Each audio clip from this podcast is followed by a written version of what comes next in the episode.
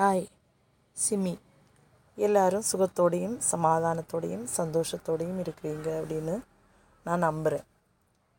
எப்போவுமே அப்படி தான் ப்ராமிஸ் பண்ணுறதும் அப்புறம் போட்காஸ்ட் வந்து போடாமல் இருக்கிறதும் இப்போ ரொட்டீன் ஆகி போச்சு. என்ன பண்ணுறது, நிறைய பர்சனல் கமிட்மெண்ட்ஸ், கொஞ்சம் பிஸி, அந்த மாதிரி போயிட்டுருக்குது. நானும் எப்போது நினைப்பேன் ரெகுலராக போடணும் அப்படின்னு, ஆனால் சில விஷயங்கள் வந்து நம்ம லைஃப்பில் தவிர்க்க முடியாத காரியங்களாக நடக்கும்போது வந்து ரெகுலராக வந்து அது பண்ண முடியறதில்லை. அது என்ன பண்ண, நம்ம இஷ்டங்கள் விருப்பங்கள் அதெல்லாம் அப்படி இருந்தாலும் அது வந்து செய்ய முடியாத ஒரு சூழ்நிலையில் இருக்குது. இப்போ கூட வீட்டில் வந்து நான் என்னுடைய ரூம்லேயோ அந்த மாதிரி நான் நார்மலி பாட்காஸ்ட் வந்து ரெக்கார்ட் பண்ணுற ஒரு அட்மாஸ்ஃபியரில் அந்த மாதிரி ஒரு சூழ்நிலையில் இல்லை. இப்போது ஒரு கவர்மெண்ட் ஆஃபீஸில் வந்து என்னுடைய ஹஸ்பண்டோட சேர்ந்து நாங்கள் வந்திருக்கோம்.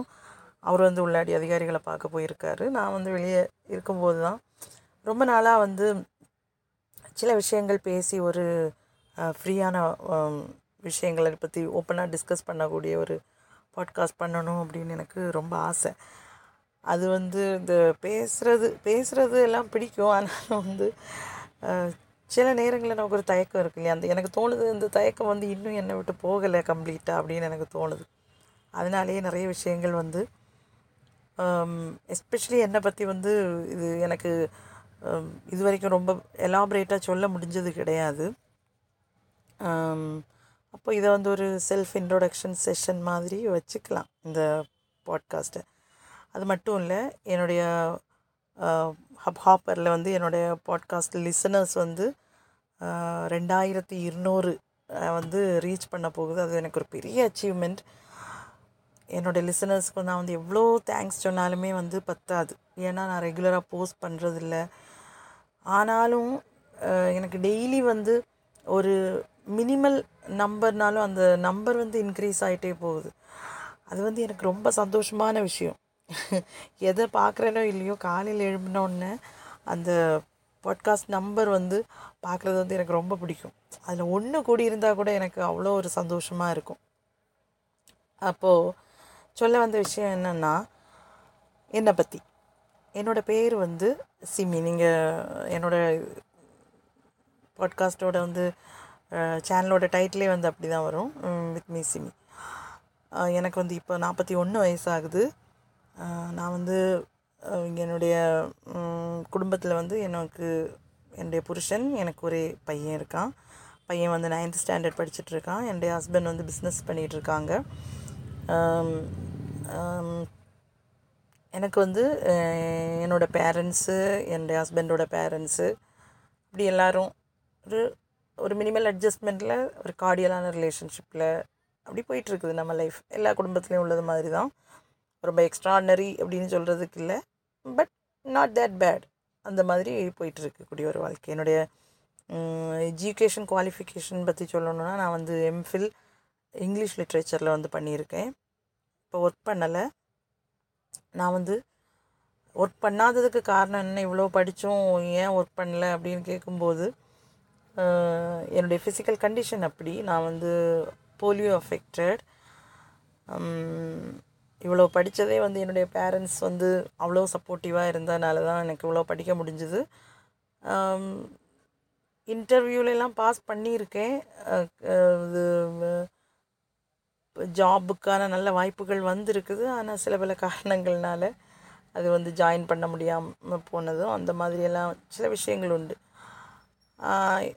அப்படி சில காரணங்கள்னால வேலையை ஒன்றும் பார்க்கல. ஆனால் வேலை பார்க்கலையா அப்படின்னு கேட்டால், வேலை பார்க்கலன்னு என்டையராக அப்படி நம்ம அவுட்ரைட்டாக சொல்ல முடியாது. ஏன்னா என்னுடைய ஹஸ்பண்டுடைய பிஸ்னஸில் வந்து நான் வந்து ஹெல்ப் பண்ணுறேன். அவங்க கூட அவங்களோடது வந்து ஒரு பார்ட்னர்ஷிப் பிஸ்னஸ். அதில் வந்து அஃபீஷியல் பேப்பர் ஒர்க்ஸ் அந்த மாதிரி காரியங்கள் பண்ணுறது.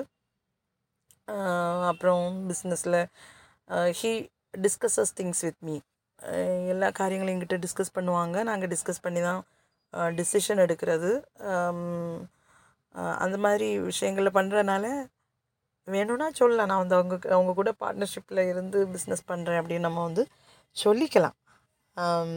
சொல்கிறதா இருந்தால் அதனால் நாட் ஒர்க்கிங் ஒரு ஹோம் மேக்கர்னுலாம் சொல்ல முடியாது. ஏன்னா ஹோம் மேக்கர் அப்படிங்கிற ரோல் வந்து ஆக்சுவலி நான் அதை வந்து அந்த ரோலுக்கு வந்து நான் ஜஸ்டிஸ் பண்ணலைன்னு தான் சொல்லணும். ஏன்னா என்னுடைய ஃபேமிலி வந்து என்னுடைய பிள்ளையை பார்த்துக்கிறது அந்த மாதிரி எங்களை பார்த்துக்கிறது எல்லாமே வந்து என்னோடய அம்மா அப்பா தான். அவங்க வந்து ரிட்டையர்டு எம்ப்ளாயீஸ், ரெண்டு பேருமே கவர்மெண்ட் எம்ப்ளாயீஸ். அவங்க கவர்மெண்ட்டில் டீச்சர்ஸாக இருந்தாங்க, இருந்து ரிட்டையர் ஆனவங்க. அதே மாதிரி தான் என்னோடய இன்லாஸும், அவங்களும் டீச்சர்ஸாக இருந்து ரிட்டையர் ஆனவங்க. ரொம்ப சப்போர்ட்டிவான ஃபேமிலி தான். நம்ம எது பண்ணாலும் அது வந்து அதில் நல்லது கெட்டது சொல்லி தருவாங்க. பட் அதர்வைஸ் ரொம்ப இன்டர்ஃபரன்ஸ் எல்லாம் கிடையாது. நம்ம வாழ்க்கையை நம்ம அப்படி வாழ்ந்துக்கிட்டு போகிறதுக்கு வந்து ஹெல்ப் பண்ணக்கூடிய ஒரு சாதாரண மிடில் கிளாஸ் ஃபேமிலி. ரொம்ப அஃப்ளூயன்ட் ஒன்றும் கிடையாது. இது எல்லாமே வந்து எனக்கு இஷ்டத்தினால நான் பண்ணக்கூடிய காரியங்கள். நான் வந்து இது போக நான் வந்து கொஞ்சம் கொஞ்சம் முன்னாடி படிக்கிற காலத்தில், காலேஜில் ஸ்கூல்லலாம் படிக்கிற காலத்தில் கவிதை எழுதுறது உண்டு. ஒரு பீரியட் ஆஃப் டைம் ஆனதுக்கப்புறம் எனக்கு அது எழுத முடியாமல் போச்சு பல காரணங்களால்.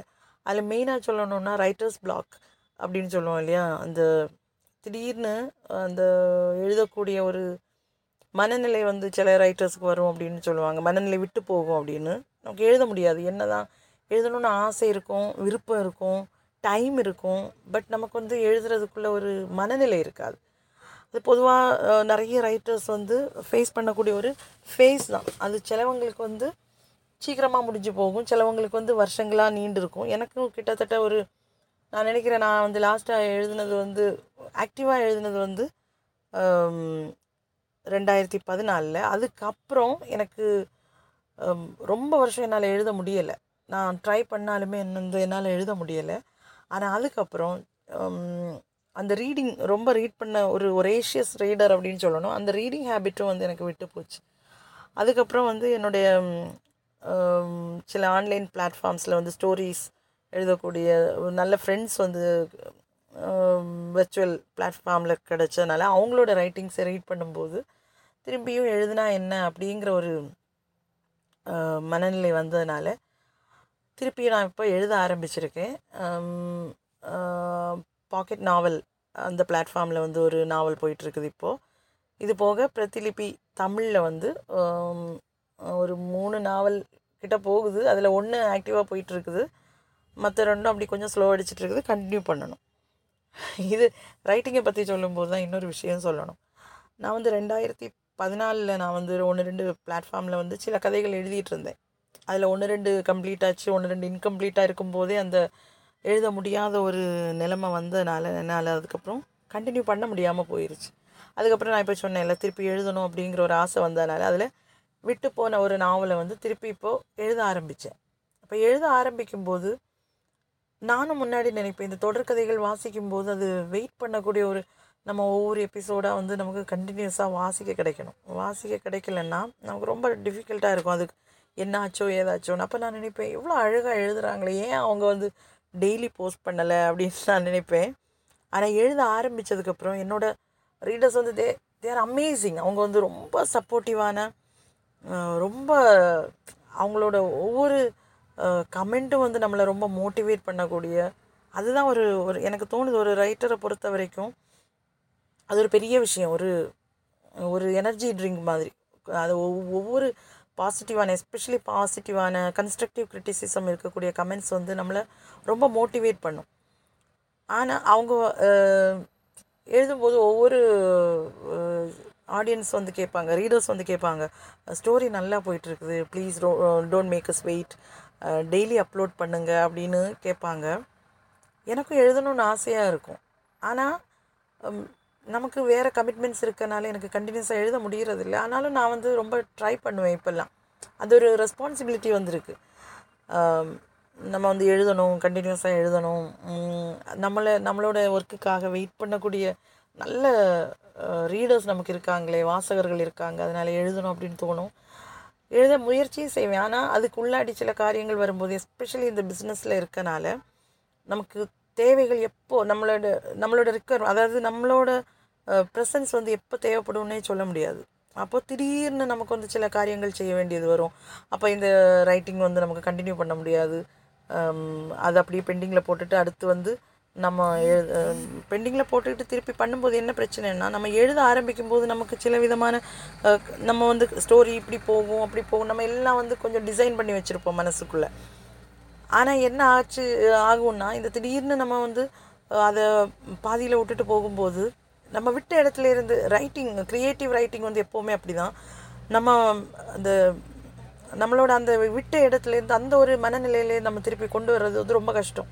அப்போ என்ன ஆகும்னா, நம்ம நேரமே அதை நம்ம எழுத தொடங்கின டைமில் இருந்த மென்டாலிட்டியாக இருக்காது. திருப்பி கண்டினியூ பண்ணும்போது அந்த டைமில் என்ன ஆகும்னா, சில மாற்றங்கள் நம்ம கொண்டு வருவோம், அகெயின் நம்ம அதை பில்ட் பண்ணி கொண்டு வரணும். அந்த மாதிரியான சில சேலஞ்சஸ் இருக்கனால டெய்லி அப்லோடிங் வந்து இப்போ எனக்கு நடக்கிறதில்ல. ஆனாலும் இந்த நேரத்தில் வந்து நான் என்னோடய கிராட்டிடியூடை வந்து நான் சொல்லிக்க விரும்புகிறேன் என்னோடய ரீடர்ஸுக்கு, என்னோடய லிசனர்ஸுக்கு. நான் எவ்வளோ தேங்க்ஸ் சொன்னாலும் பத்தாது. ஆனால் இது வந்து ஹைலி பேயிங் அப்படின்னு கேட்டால், எனக்கு நான் இன்றைக்கி வரைக்கும் ஒரு பைசா கூட என்னோடய ரைட்டிங்கில் வந்து நான் ஏர்ன் பண்ணதே கிடையாது. அஃப்கோர்ஸ் சில டைமில் நமக்கு தோணும், நம்ம இவ்வளோ ஸ்ட்ரெயின் பண்ணுறோம், இவ்வளோ ஒர்க் நம்ம போடுறோம், எஃபோர்ட் போடுறோம், இப்போ அதுக்கு ஒரு பிரதிபலன் கிடைச்சா நல்லாயிருக்கும் அப்படின்னு நமக்கு தோணும். பட் நம்ம ஆசைப்படுறது எல்லாமே எப்போவுமே நடக்கிறது இல்லை. இப்போ பாட்காஸ்டிங் நான் வந்தப்போ வந்து எல்லோரும் வந்து அது ஒரு ஏர்னிங் பிளாட்ஃபார்மாக நான் வந்து ரொம்ப இப்போ யூடியூப் மாதிரி அப்படின்னு யூடியூப் எல்லாம் வந்து ஒரு நல்ல ஏர்னிங் பிளாட்ஃபார்ம் நம்ம ஃபோட்டோ எடுத்து செஞ்சோன்னா. அந்த அளவுக்கு இங்கே இருக்குது அப்படின்னு எனக்கு தெரியாது. எனக்கு நான் ஆசைப்பட்டது எல்லாமே சில காரியங்கள் எனக்கு சொல்லணும், என்னோட அந்த பேசுகிறதுக்கு இருக்கக்கூடிய, எனக்கு பேசுகிறது ரொம்ப பிடிக்கும். பட் வெர்ச்சுவலாக என்னோட முன்னாடி ஆட்கள் இல்லாமல் அந்த மாதிரி பேசுகிறது வந்து ரொம்ப கஷ்டமான விஷயம். அப்போ அந்த தயக்கத்தை எல்லாம் மாற்றணும் அப்படிங்கிறதுக்காக தான் நான் வந்து இதுக்குள்ளே வந்தேன். அது இன்னொரு விஷயம் என்னென்னா, எனக்கு வந்து கேமராக்கு முன்னாடி நின்றுட்டு என்னால் பேசுகிறதுக்கே முடியாது. அது ஏன் அப்படின்னு எனக்கு தெரியல. எனக்கு ஒரு மேபி என்னோடய டிசபிலிட்டினால் இல்லைனா பார்க்குறதுக்கு நான் நல்லா இல்லை அப்படிங்கிற ஒரு இன்ஃபீரியாரிட்டி காம்ப்ளெக்ஸ் எனக்கு இருக்குதுன்னு நான் நினைக்கிறேன். அதனால் யாருக்கும் எனக்கு கேமரா ஃபேஸ் பண்ணுறதுக்கோ ஆட்களை ஃபேஸ் பண்ணி பேசுகிறதுக்கோ, ஆட்கள் இந்த சென்ஸ் எனக்கு தெரியாத ஆட்கள் முன்னாடி அந்த மாதிரி நின்று பேசுகிறதுக்குள்ள தைரியம் எனக்கு கிடையாது. அப்போ அந்த தைரியம் எல்லாம் வரணும் அப்படிங்கிறதுக்காக தான் நான் இந்த பாட்காஸ்டிங் பிளாட்ஃபார்முக்கே வந்தேன். இங்கே வந்ததுக்கப்புறம் நான் வந்து அதை ரிசர்ச் பண்ணும்போது சொல்கிறாங்க, நிறைய பேர் சொல்கிறாங்க அது வந்து அவங்க நீங்கள் ஏர்ன் பண்ண முடியும் அப்படின்னு. அஃப்கோர்ஸ் நம்ம செய்கிற ஒர்க்கு வந்து நம்ம டைம் அண்ட் எஃபோர்ட் எடுத்து செய்யும்போது அதுக்கு வந்து ஒரு ஏர்னிங் கிடைச்சா நல்லாயிருக்கும். பட் இது வரைக்கும் நான் வந்து இதை எப்படி வந்து ஒரு ஏர்னிங் பிளாட்ஃபார்மாக மாற்ற முடியும்னு நான் வந்து இன்னும் கண்டுபிடிக்கலைங்கிறது தான் உண்மை. இப்போ மற்றபடி நான் வந்து பண்ணக்கூடியது ஒரு வேளை என்னுடைய கணிப்பு என்னென்னா, ஒரு வேளை நான் வந்து ஏர்ன் பண்ணியிருந்தேன்னா நான் வந்து என்னோடய டைம் அண்ட் அந்த க்ரியேட்டிவிட்டியோ கொஞ்சம் கூட நான் இதுக்குள்ளே இன்வெஸ்ட் பண்ணியிருப்பேனா இருக்கலாம். இப்போ வந்து அந்த மாதிரி எதுவும் இல்லாததுனால மேபி நம்ம லைவ்லிஹுட்டுக்கு, நம்ம வாழ்கிறதுக்கு தேவையான காரியத்தில் நம்ம கூடுதல் டைம் அண்ட் எஃபோர்ட்டை நம்ம போடுறது நேச்சுரல்னு நினைக்கிறேன் நான். அது நான் மட்டும் இல்லை, இந்த மாதிரி ஃபீல்டில் இருந்து பண்ணக்கூடிய ஒவ்வொருத்தருக்கும் அதை ரிலேட் பண்ண முடியும்னு நினைக்கிறேன். அப்படி தானே நம்ம செய்யக்கூடிய சில காரியங்களுக்கு வந்து நமக்கு வந்து அதுக்கு வந்து ஏர்னிங்ஸ் வந்து வந்துச்சுன்னா, காசு கிடச்சிதுன்னா, பிரதிபலன் கிடச்சிதுன்னா, ஊதியம் கிடச்சிதுன்னா நமக்கு கொஞ்சம் கூட அது கூடுதல் எஃபோர்ட் போட முடியும், போடுறதுக்குள்ளே மனசு வரும்னு நினைக்கிறேன். இப்போ அது இல்லாதனாலையான்னு எனக்கு தெரியல. மற்ற விஷயங்கள் வந்து அதுக்கு மேலே கூடுதல் கான்சென்ட்ரேட் பண்ண வேண்டிய ஒரு கட்டாயம் வரும்போது இது வந்து செகண்டரி ஆகுது. பட் உண்மையை சொல்ல போனால் இதுக்குள்ளே டைம் அண்ட் எஃபோர்ட் நிறைய போடணும்னு எனக்கு ஆசை. அப்போ பாட்காஸ்ட் பப்ளிஷ் பண்ணுறது, எனக்கு பிடித்த பாடல்கள், அதோட சீசன் 2 நான் தொடங்கினேன். ஒரே ஒரு பாட்டு தான் நான் போட்டிருக்கேன். ஏக்கச்சக்கமான பாட்டு அந்த லிஸ்ட்டில் இருக்குது. அது 2-3 சீசனாக யாருக்கும் போர் அடிக்காத விதத்தில் ஒவ்வொரு சீசனாக போடணும் அப்படின்னு எனக்கு ரொம்ப ஆசை. ஆனால் என்னென்னா அதுக்குள்ளே எனக்கு டைம் இன்வெஸ்ட் பண்ண முடிய மாட்டேங்குது. அது ஒரு பெரிய பிரச்சனை அப்படின்னு கேட்டால் பிரச்சனை இல்லை. பட் நான் சொன்னேன் இல்லையா, நமக்கு வந்து அதுக்குள்ளே மனசுக்குள்ளேனாலும் நம்ம சப்கான்ஷியஸ்லையாவது இருக்கும், you are not getting anything out of this as ஒரு பேமெண்ட் மாதிரி ஒன்றும் கிடைக்காதனால யாருக்கலாம் அப்படின்னு தோணுது. பட் எனக்கு வந்து என்னோடய லிசனர்ஸை வந்து எனக்கு ரொம்ப பிடிக்கும். I love you all. என்னோடய லிசனர்ஸ், என்னோடய ரீடர்ஸ் எல்லாமே வந்து very close to my heart. அதனால இந்த நேரத்தை வந்து நான் ஒரு தேங்க்யூ செஷனாக சொல்லலாம், அப்புறம் ஒரு ஃப்ரீ சேட்டிங் செஷனாக சொல்லலாம், அப்படின்னு எப்படினாலும் நீங்கள் எடுத்துக்கலாம். இப்போ ஃப்ரீயாக இருக்கனால பெரிய டிஸ்டர்பன்ஸ் ஒன்றும் இல்லை. ஒரு மரத்துக்கு கீழே உட்காந்து ரிலாக்ஸ்டாக உட்காந்து பேசிகிட்டு இருக்கேன். அது ஒரு நல்ல அனுபவமாக இருக்குது. முன்னாடி நிறைய ஆட்கள் பலவிதமான தேவைகளோடு வந்த ஆட்கள், ஒவ்வொருத்தருக்கும் ஒவ்வொரு ஆசைகள் எதிர்பார்ப்புகள் இல்லையா? நமக்கும் அப்படி தானே, ஒவ்வொருத்தருக்கும் ஒவ்வொரு ஆசைகள் எதிர்பார்ப்புகள், ஒவ்வொரு நாளையும் ஃபேஸ் பண்ணக்கூடிய பயங்கள் கஷ்டங்கள் இதெல்லாம் இருக்கும்போது ஒவ்வொரு விதமான ஆட்களை பார்க்கும்போது அப்சர்வ் பண்ண கிடைக்கிறது ஒரு பெரிய விஷயம் அப்படின்னு எனக்கு தோணுது. அப்படிப்பட்ட ஒரு டைமில் அப்படிப்பட்ட ஒரு இடத்துல இருக்கனால இப்போ அதெல்லாம் சொல்லிகிட்டு இருக்கேன். நீங்கள் ஒன்றும் தப்பாக நினைக்க வேண்டாம். அப்போ இதுதான் சொல்ல வந்ததெல்லாம் இதுதான். என்னோடய ரீடர்ஸ் இந்த லிசனர்ஸில் இருக்கீங்களான்னு எனக்கு தெரியல.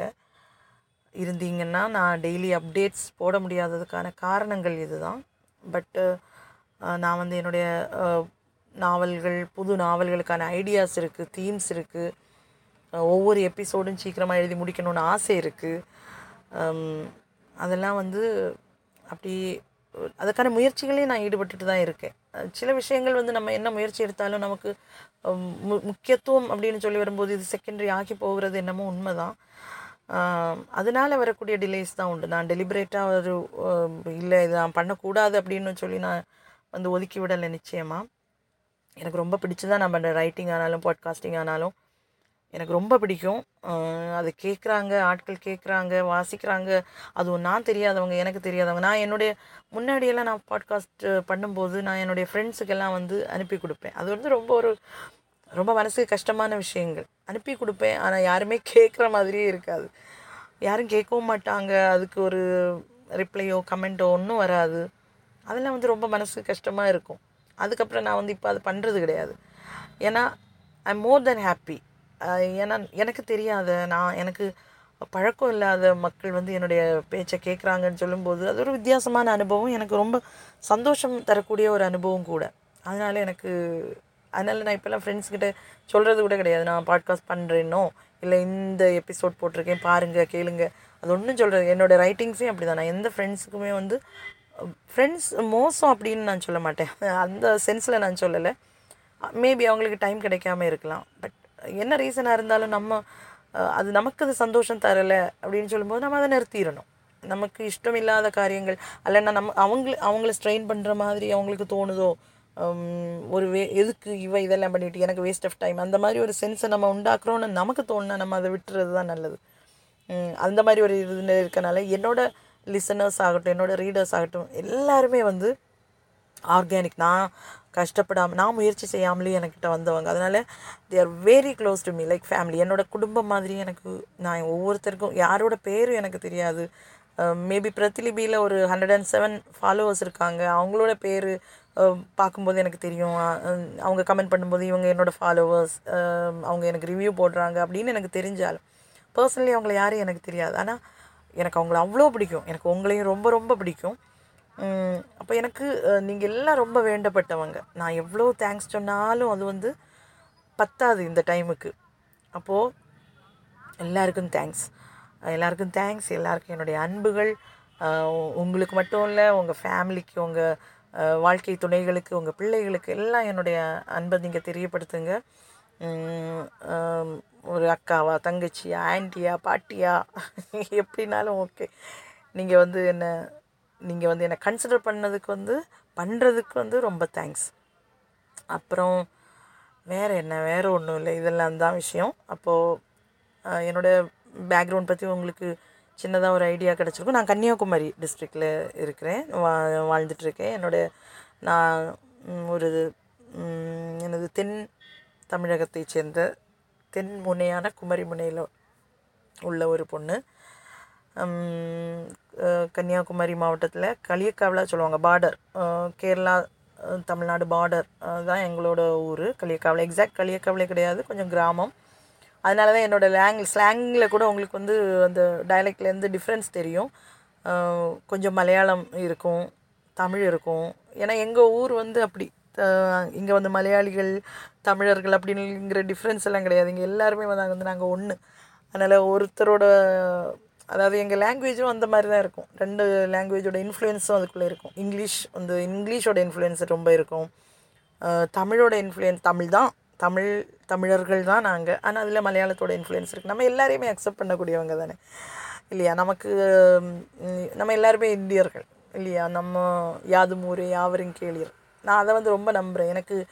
எனக்கு பிடிச்ச எல்லாத்தையுமே பண்ணணும்னு எனக்கு ஆசை. அது லாங்குவேஜ் பேரியரோ டிஸ்ட்ரிக்ட் பேரியரோ ஸ்டேட் பேரியரோ ஒன்றும் கிடையாது. எனக்கு ஹிந்தி பிடிக்கும், மலையாளம் பிடிக்கும், மலையாளம் தெரியும், பேசுகிறதுக்கும் வாசிக்கிறதுக்கும் தெரியும், எழுதுறதுக்கு தெரியாது. இங்கிலீஷ் பிடிக்கும், ரொம்ப ரொம்ப பிடிக்கும். ஏன்னா நான் படித்ததும் இங்கிலீஷ் தான். English is very close to my heart. Tamil அப்படி தான், நம்ம உயிர் மூச்சு. மலையாளம் அப்படி தான், ரொம்ப க்ளோஸ் டு மை ஹார்ட். ஏன்னா என்னோடய ஹஸ்பண்ட் ஆஃப் மலையாளி. அதனால் மலையாளம் நம்ம ஆல்மோஸ்ட் நமக்குள்ளே ஊறி போன ஒன்று. அப்படி நிறைய விஷயங்கள் இருக்கனால இந்த ஸ்லாங்லாம், அதனால தான் அந்த ஸ்லாங் டிஃப்ரென்ஸ் உங்களுக்கு புரியுமா என்னன்னு தெரியல. பேசுகிறதெல்லாம் புரியும்னு நான் நினைக்கிறேன். அவ்வளோதான், வேறு ஒன்றும் இல்லை. அப்போ ஒன்ஸ் அகெயின் எல்லாருக்கும் ரொம்ப ரொம்ப தேங்க்ஸ். என்னை ஏற்றுக்கிட்டதுக்காக, என்னுடைய பாட்காஸ்ட்டை கேட்குறதுக்காக, என்னுடைய கதைகளை ரீட் பண்ணுறதுக்காக, எல்லாத்துக்காகவும் உங்களுக்கு ரொம்ப ரொம்ப thanks. Love you all. God bless you all. Thank you.